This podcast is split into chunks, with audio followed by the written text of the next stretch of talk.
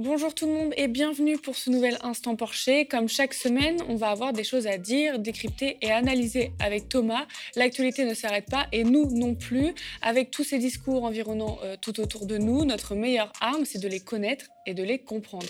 Au programme aujourd'hui, Anne Hidalgo appelle les poids lourds du PS pour sauver la campagne. Quelle stratégie pour le parti en difficulté?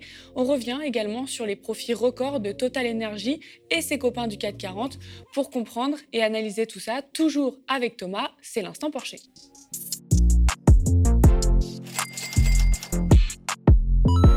Quelle stratégie pour le Parti socialiste Vous commencez à le savoir maintenant. Thomas aime vous décrypter euh, ce qui se passe derrière nos écrans pendant cette campagne présidentielle. Campagne qui se suivent mais ne se ressemble pas. Quoique, le Parti socialiste, un parti historique, stagne à 3% dans les sondages. Quoi qu'il vaille, Anne Hidalgo se retrouve en difficulté. La semaine dernière, on apprend dans Le Monde que Bernard Cazeneuve prend la tête du comité de soutien national de la maire de Paris. L'ancien Premier ministre dit ne pas avoir assez travaillé collectivement. François Hollande n'est jamais loin non plus. Après les multiples divisions hein, qui marquent dans sa chair le parti, essaie-t-on de recomposer la famille? On va demander à Thomas pourquoi Anne Hidalgo demande le soutien euh, des poids lourds du PS. Mais vous l'avez dit, Anne Hidalgo est à 3%. Donc je pense que là, il faut s'accrocher à toutes les branches pour passer la barre des 5%. Mais il faut quand même rappeler euh, quelle est la stratégie euh, euh, du PS depuis Hollande. En fait, François Hollande a été élu, le PS était un grand parti, il y avait souvent une alternance entre gauche-droite. Hein. Il a été élu, il a fait un an et demi, euh, deux ans d'un quinquennat qui est un quinquennat socialiste, c'est-à-dire où il y avait Cécile Duflot avec euh, l'encadrement des loyers, où il y avait Aurélie Filippetti, où il y avait quelques mesures, on va dire Arnaud Montebourg sur le redressement productif. Donc il y avait en fait une palette de ce qu'on appelle la social-démocratie, comme elle est normalement. Et puis il y a eu le tournant avec Valls, où on est passé de la social-démocratie au libéral des démocrates plutôt, euh, euh, où là il y a eu la politique de l'offre, le CICE, la loi travail, euh, Valls, les manifestations qui ont été sévèrement réprimandées, les 49-3, etc. Et vous avez une partie des frondeurs qui sont arrivés au PS et qui ont contesté cette politique, cette politique-là.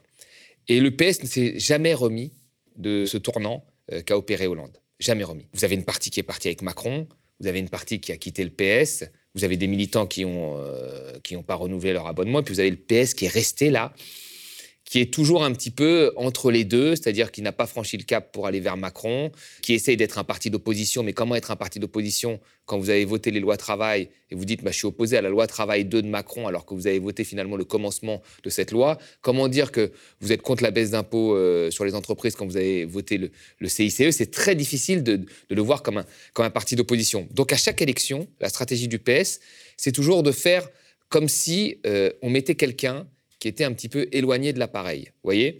Tout en, faisant semblant, autour de cette personne que l'on met en avant qui est éloignée de l'appareil, de faire une liste de rassemblements. Alors c'est ce qui a été fait aux européennes, avec Raphaël Glucksmann, qui était d'un parti Place Publique, euh, où on l'a mis en avant. Et puis après, on a fait un semblant de rassemblement avec le PRG, avec d'autres petits partis euh, satellites. C'est ce qui a été fait avec Audrey Pulvar, où on met quelqu'un d'autre euh, en avant, voilà, au régional, euh, qui n'est pas issu du parti, etc. Et puis on met d'autres partis euh, derrière, on appelle ça Paris en commun, ou je ne sais pas, c'était toujours, voilà. et puis là, maintenant, on a choisi Anne Hidalgo. Et Anne Hidalgo, c'est quand même quelqu'un qui a souvent été très critique d'Hollande. Moi, je me souviens qu'à la dernière, aux dernières municipales, à pas, celles qui sont passées en 2019, celles d'avant, elle était sortie deuxième derrière Nathalie Kosciusko-Morizet au premier tour, et elle avait fustigé l'action du gouvernement qui, selon elle, avait euh, dynamité une partie de sa campagne. Donc elle a toujours été un peu en dehors du Parti socialiste, critique de Macron, critique d'une partie de la politique d'Hollande. Donc elle était la candidate idéale pour représenter le PS puisqu'elle était éloignée de la doctrine traditionnelle du PS. Sauf que ça ne suffit pas. Le PS a une tellement une mauvaise réputation que ça ne suffit pas. Donc qu'est-ce qui se passe? On lance des candidats comme ça, qui au début s'aventurent en espérant que euh, voilà, on ait comme ça quelqu'un qui un nouvel emballage sur le PS qui puisse faire euh, illusion et que les scores vont monter à 10%, et puis ça ne marche jamais. Aux européennes, on a des scores à 4%, là on a des scores à 3%. Donc une fois qu'on a ces scores-là qui descendent, qu'est-ce qu'on fait? Ben, On se raccroche aux branches et on fait appel au poids lourd. Aux européennes, c'est Cazeneuve qui a soutenu euh, euh, la liste de Raphaël Glucksmann, mais c'est aussi euh, Hollande, c'est aussi Jospin qu'on a ressorti des tiroirs, Taubira à l'époque, etc. Et là, ben, il faut que des gens se remobilisent autour d'Hidalgo, donc il y a Cazeneuve. Bon, Cazeneuve, on peut en penser ce qu'on en pense, mais je ne pense pas qu'en termes de stratégie politique, ce soit avantageux pour lui d'aller soutenir Hidalgo. Et puis on va ramener Hollande, on va ramener les, on va essayer de ressortir Jospin également, voilà, pour qu'on arrive de 3 à 6% maximum, parce que ça n'ira pas plus haut, et puis euh, que le Parti socialiste puisse sauver la face. C'est ça l'objectif de cette stratégie euh Mais l'objectif de cette stratégie, c'est que le PS existe. C'est ça l'objectif de cette stratégie. C'est que le PS existe. Ils savent très bien qu'ils ne vont pas gagner. Il faut préparer derrière les législatives. Donc il faut faire un score qui soit honorable aujourd'hui pour le PS, c'est-à-dire 6%. 6%, pas plus. Et pour faire 6%, il eh ben, faut mobiliser tous les éléphants du PS euh, restants, tous les militants qui sont là depuis 20 ans et qui ne veulent pas changer leur carte, euh, même s'ils sont plus ou moins d'accord euh, voilà, avec, la, ligne du Parti socialiste, il faut mobiliser tous ces gens-là pour atteindre la, barre difficile des, 6% et dire qu'on existe encore. Si on n'atteint pas cette barre du 6%, c'est une claque tellement forte que là, vous disparaissez du paysage politique. Et quelle leçon devrait tirer le PS de tout ça, selon toi? Mais la leçon qui. Enfin, là, on se rend compte que le PS ne veut pas gagner. Il sait très bien qu'il ne gagnera pas. Il fait une candidature pour dire qu'il existe. Donc, euh, il prend des voix à d'autres. Je ne pense pas qu'il prenne des voix à, Jean-Luc Mélenchon, mais il prend des voix à Yannick Jadot, qui est mieux, classé, juste pour dire qu'ils existent et pour peser ensuite dans les négociations sur les circonscriptions ce qui est déjà en train de se faire. C'est-à-dire qu'il y a un certain nombre de, de, gens du PS, là, qui savent qu'ils vont être mis en difficulté s'il y a euh, quelqu'un qui représente les Verts ou quelqu'un qui représente la France Insoumise plus le PC. Donc ils sont en train de tracter, notamment avec, euh, avec Europe Écologie Les Verts, pour dire, bon, laissez-moi, voilà. Euh, ce qui les, ce qui les avantage, c'est surtout ça, d'avoir une position de force pour commencer à se dire, voilà, on se retire là et vous vous retirez là, on en sacrifie un au PS, mais vous en sacrifiez un à Europe Écologie Les Verts pour pouvoir être élu. Et, moi, je trouve que cette stratégie, c'est une stratégie petite, en fait, de courte vue.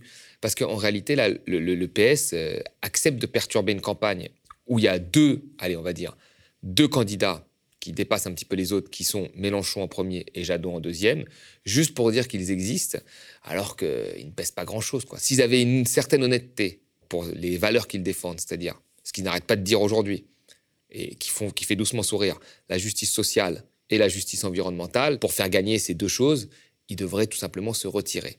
Mais comme ces gens ont, on va dire, comme, euh, comme principaux euh, moteurs quand même les postes sont des professionnels de la politique. Ils ne peuvent pas dire ça, donc ils sont dans la stratégie politique pour faire 5, 6 et pouvoir négocier quand même des circonscriptions et ne pas disparaître complètement.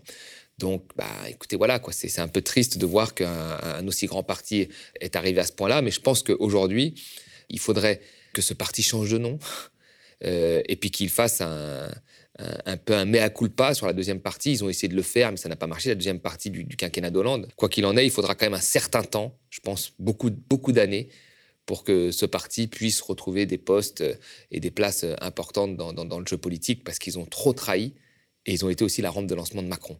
Et ça, c'est difficilement pardonnable pour un parti de gauche. 15 milliards d'euros, c'est le bénéfice record hein, de Total Énergie pour l'année 2021 sur un chiffre d'affaires de 179,4 milliards d'euros.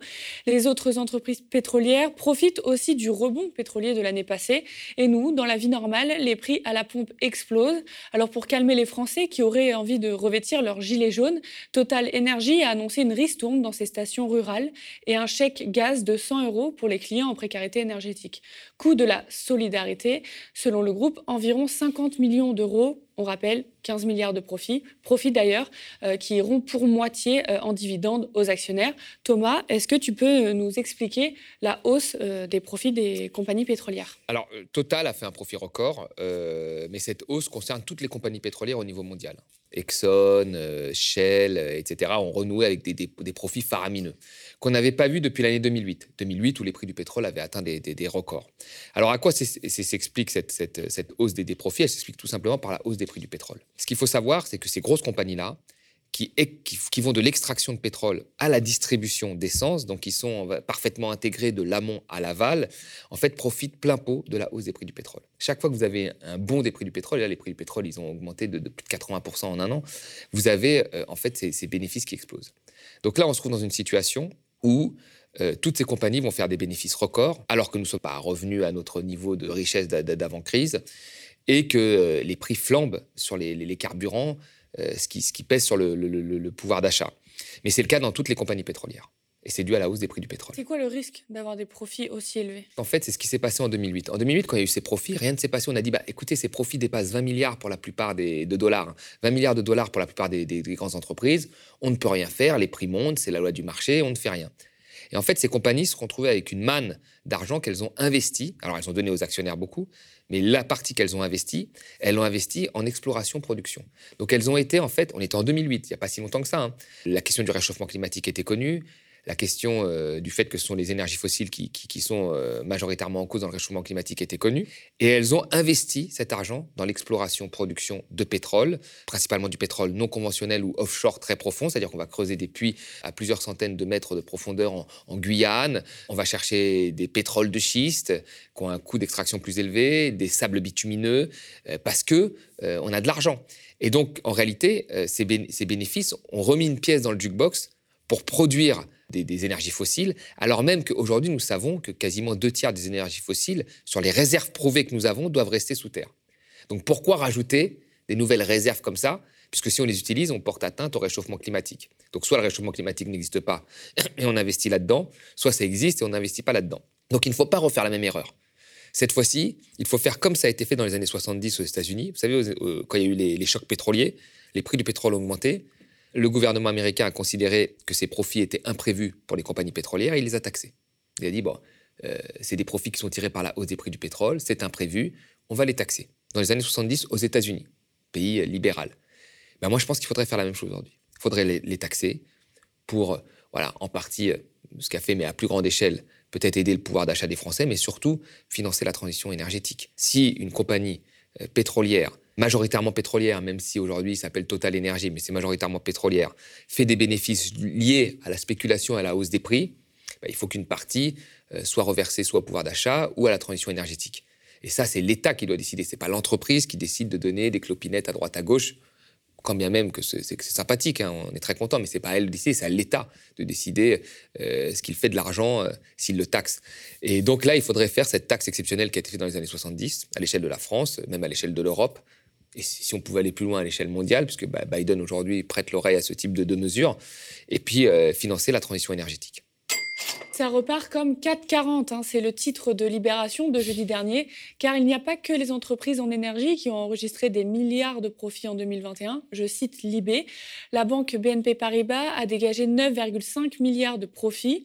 Dans le luxe, LVMH a annoncé 12,2 milliards et le laboratoire pharmaceutique Sanofi a gagné l'an dernier 8,2 milliards d'euros, un montant qui ne doit rien à la lutte contre le Covid-19 puisque la firme n'a toujours pas mis euh, de vaccin sur le marché. Au total, selon une estimation de l'agence d'information économique Bloomberg, les profits cumulés des entreprises du CAC 40 devraient atteindre 137 milliards d'euros, soit plus qu'en 2019, année de référence d'avant la crise sanitaire. Fin de citation. 137 milliards, on partage, se demande le journal. Autre exemple, jamais la Société Générale n'a connu d'aussi belle année que 2021. Un revenu en hausse de 17% et les plus gros bénéfices de son histoire à 5,6 milliards d'euros. Chouette. Thomas, tu vas nous le dire. Doit-on euh, se réjouir euh, de ces profits records puisque ce sont des entreprises françaises? Mais on devrait, on devrait, euh, si on vivait dans un monde parfait, on devrait se réjouir de, ces bénéfices. Si on vivait dans un monde où ces bénéfices seraient euh, repartagés plus équitablement entre actionnaires, investissements et salariés, ce qui n'est pas le cas, puisque ces bénéfices vont profiter majoritairement aux actionnaires à plus de 60%, comme c'est le cas à chaque fois. Il va rester des clopinettes, 10% pour augmenter les salaires, alors qu'on pourrait les reverser aux salariés, hein, surtout dans une, dans une période où l'inflation augmente et dans une période où on parle d'augmentation des salaires plus librement qu'avant, mais dans les faits, rien ne change. On parle d'augmentation des salaires, mais on reverse une plus grosse partie euh, aux actionnaires. Et puis il y a aussi la question euh, de comment euh, ces entreprises ont pu faire un, résultat aussi élevé. Elles ont eu énormément d'aides de, l'État, baisse d'impôts, baisse d'impôts de production, baisse de l'IS sous le quinquennat, etc. Et puis il y a énormément de niches fiscales aussi, de, de, baisse de fiscalité via les niches fiscales. Et puis après, ces profits c'est bien, mais c'est des entreprises qui pratiquent beaucoup d'optimisation fiscale. Hein. Euh, je veux dire, le 440, il y a plus de 1400 filiales dans des, dans des paradis fiscaux. Ça veut dire à peu près 36 par, par entreprise. Donc euh, voilà, si vous faites un profit énorme qui ne profite qu'aux actionnaires et à quelques cadres dirigeants des entreprises, contre les salariés, contre les recettes publiques, avec euh, un soutien de l'État massif qui entraîne des coupes ailleurs sur la dépense publique, c'est très difficile de se réjouir de, de ces profits en disant Vive la France, cocorico. C'est un peu plus compliqué que ça comment faire justement pour que tu parlais des salaires, comment faire pour que les entreprises elles les augmentent? Il faut visiblement, elles ne le font pas tout seules, elles en parlent.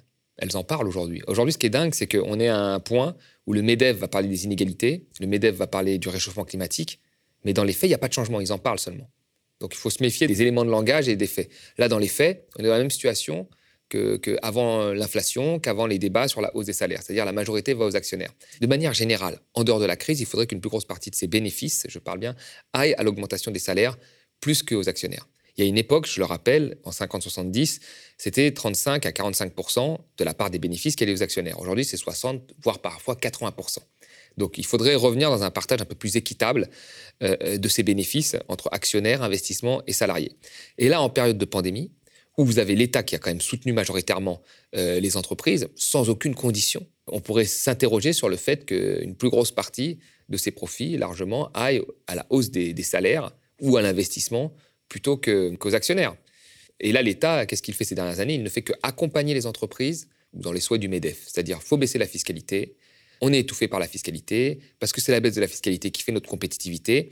Très bien, là, Sanofi est très compétitif en termes de coûts, mais en termes de produits, il est compétitif à zéro, puisqu'il n'a même pas réussi à sortir un vaccin. Donc la compétitivité, ce n'est pas que des coûts que l'on compresse. On peut être rentable comme Sanofi sans savoir faire un vaccin. À quoi ça sert? À rien. Je veux dire, la compétitivité, c'est aussi le produit que vous faites. Si vous faites un produit de qualité, vous êtes très compétitif, même s'il a un prix supérieur. S'ils avaient été les premiers à faire le vaccin, eh ben, ils auraient fait ça aurait été le jackpot pour eux. Peut-être peut y aurait eu un peu moins de méfiance parce que c'est un vaccin français. Euh, et ils auraient été compétitifs en termes de produits. Voilà, là, ils font que de la, de la compétition sur la baisse des coûts. Donc, la compétitivité, ce n'est pas que des coûts à compresser pour faire plus de profits, comme le dit souvent le MEDEF, et pour négocier des baisses de fiscalité qui, finissent dans les poches des actionnaires. Vous voyez? Donc c'est ça le, vrai problème, c'est qu'on a accompagné les entreprises, on a aidé les entreprises, on a réalisé les souhaits du MEDEF avec des promesses d'un million d'emplois qui n'ont pas, été réalisés. Aujourd'hui, je rappelle que l'Institut IFRA dit qu'il faut encore baisser la fiscalité pour créer 2 millions d'emplois, alors que les 1 million n'ont jamais été créés. On a eu 100 000 de créés ou maintenus. Euh, vous voyez, pas plus. C'est pas moi qui le dis, c'est encore une fois les études de, de France Stratégie. Donc, je veux dire, ça ne fonctionne pas le chantage qui a été fait par les entreprises n'a pas fonctionné. Elles ont continué à délocaliser, elles ont continué à fermer. Depuis 2008, il y a 900, 900 usines de plus de 50 salariés qui ont fermé. Vous voyez, 900 sur, une, sur 12 ans, ça fait, quand même pas mal euh, par an. Vous voyez, dans, l'indifférence la plus totale quasiment. Et elles payent moins leurs impôts. Donc, est-ce qu'il faut continuer dans ce chantage? Je ne crois pas. Merci Thomas. Merci beaucoup d'avoir suivi euh, cet instant Porcher. Et si le média tient, c'est grâce à vous qui avez choisi de soutenir un média indépendant et une information différente. Rendez-vous sur lemediatv.fr soutien. Nous sommes ravis de décrypter l'actualité avec Thomas et vous chaque semaine, car l'élection présidentielle approche à grands pas et c'est difficile de faire le tri avec tout ce qu'on entend autour de nous. Merci de nous avoir suivis. On attend vos pouces en l'air sous la vidéo. Spectateurs, abonnés, donateurs et sociaux, je vous dis à la semaine prochaine.